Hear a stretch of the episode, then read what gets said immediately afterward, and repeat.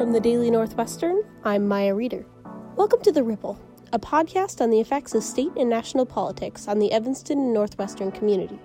On this week's episode, we talk about the impacts of COVID 19 on local Evanston businesses, along with the local and federal responses to calls for aid. Let's start by looking at one of the oldest and arguably most nationally recognized Evanston businesses, Vintage Vinyl.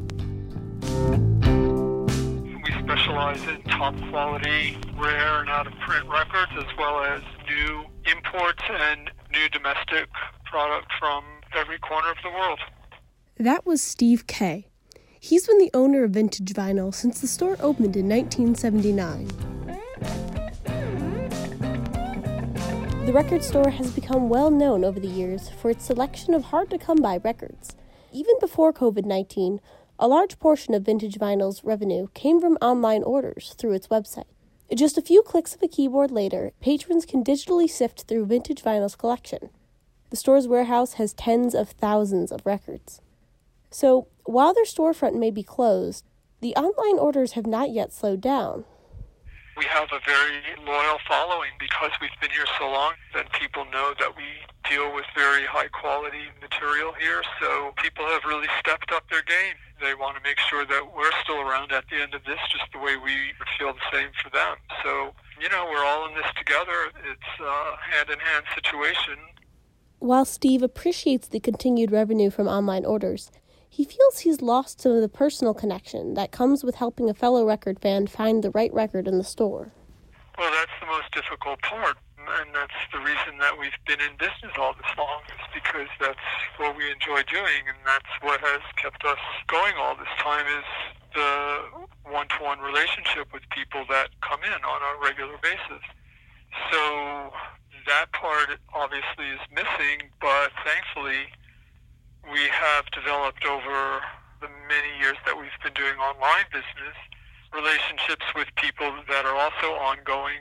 So at least some of that is still there. Even with the mail order going strong, Steve is still concerned about the future of vintage vinyl. Normally, when you pass by vintage vinyl stores, you see a neon pink electric sign. And once you're inside, you can flip through rows and rows of records. But now, there's nobody walking in. That's impacted our business tremendously because we have a huge walk-in clientele, and so a lot of that is just gone for the moment, and we haven't been able to make that up through the mail order because of the way this has affected people's economic situation. People are probably less likely to be purchasing luxury items, which we would fall in that category, until they can get a sense of financial stability, which is certainly somewhat down the road. Vintage vinyl isn't alone. Businesses all over Evanston are feeling the impacts of COVID 19. People are in shock and they're worried about their staff. The staff of these businesses, it's their family, they become families. That was Paul Zalmezak, the Economic Development Manager for Evanston. He oversees development within the city and provides support for Evanston businesses. These business owners are devastated that they have to lay off their staff. And it's impacting everybody. The stay at home order, you can't go to work if you're a non essential business. And even if you are an essential business, you're operating with a skeleton crew. And these business owners, they, they pour their heart into this every day. With the current economic downturn, local businesses are at higher risks than they have been in a long time. Zalmezak sees the struggles, but substantial aid from the local government is far off immediate financial support is non-existent from the city. We don't have the resources provide what's going to be necessary to help businesses recover from this. I mean, there literally a pause button's been pressed on the economy and we have no resources flowing in to even turn back and provide to small business. However, the city is still doing what it can to help in small ways. Usually, the city collects certain fees from businesses on a monthly basis, like sales taxes or liquor taxes. Right now, the city has paused all fee payments from February that had to be submitted in March. Zalmezak also believes a critical way the city can help local businesses is to spread awareness of the available resources. We've tried to create a single COVID-19 resource guide because there is just so much information flowing. There's a paralysis of information. It's changing on a daily basis. So we update our resource guide on a daily basis. We're doing what we can to centralize information and communicate as soon as information comes out. Many of these resources are funded by the new CARES Act. The CARES Act, or Coronavirus Aid, Relief, and Economic Security Act, was signed into effect by President Trump on March 27th. It contains $376 billion in funding, supporting both existing and new federal programs to help small businesses. These programs include debt relief, emergency loans, and a paycheck protection program to help businesses keep their employees on the payroll. But even with federal resources, Zalmezak is still uncertain about the future of Evanston businesses. This virus will pass at some point. We don't know how long it's going to be, but we need to start thinking what can we do to help when the recovery starts to happen. The little amounts that we've done, it helps a little bit. It's it's not going to move the needle at the end of the day. The devastation from laying off people, not being able to do the craft that they love, you know, it's depressing in some ways.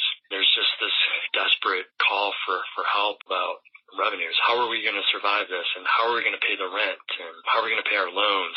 And hopefully the resources from state and federal level will calm things down a bit.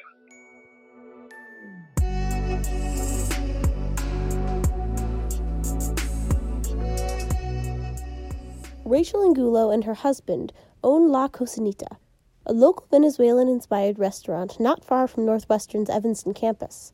Following Illinois Governor J.B. Pritzker's order to close all restaurants on March 17th, La Cocinita has seen a significant impact on business.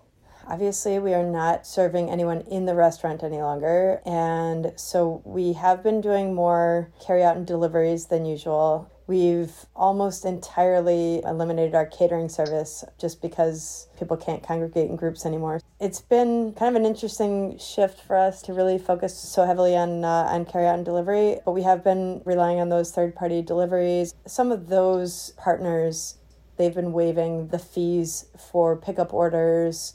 You know, so some of the partners have been working us uh, with us on that. As the crisis continues, some local businesses are reaching out to each other to help in whatever way they can.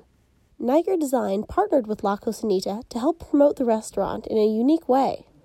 I've heard that in New York right now, it's no longer possible to foster a dog because so many people have opted to do that right now because it's it's just been such a difficult time. You know, a lot of people want that companionship right now. So they had this really wonderful idea of fostering a local restaurant. They created a template and a poster for our restaurant that downtown Evanston is then going to use to create posters for other local restaurants as well. Rachel has also gotten creative with giving back to the community. Along with running the restaurant, she has a background in social work. In the midst of this pandemic, she put her social work experience and her restaurant to good use. I was you know, early on looking for a way to support people working on the front lines in hospitals and police departments, fire departments, you know, like first responders. So I've been working on gathering donations to send meals to those first responders and ICU and ER teams. Initially, Rachel called the stations and ERs herself to get the correct number of orders. Not long after she started sending meals, the trend spread. Enough Chicago area restaurants were sending meals to hospitals and first responders that large spreadsheets started going around so no one accidentally doubled up. La Cocinita recently started donating 10% of sales from orders placed directly to the restaurant toward their effort to feed people on the front lines of the pandemic. We're nearing the $5,000 mark. So we've sent almost 500 meals to those groups, which has been amazing. We've heard so much positive feedback from them. People have said that their teams are speechless that, you know, brighten up people's days. There was one woman who remarked that it was the first time she'd seen smiles in a while. So that's been really powerful. It's also been a, a great morale boost for our team because during a time when we're struggling to, to give them enough hours and operate, you know, as, as much as we can to be able to do a good deed while getting paid to work has really been a, a nice silver lining for them too.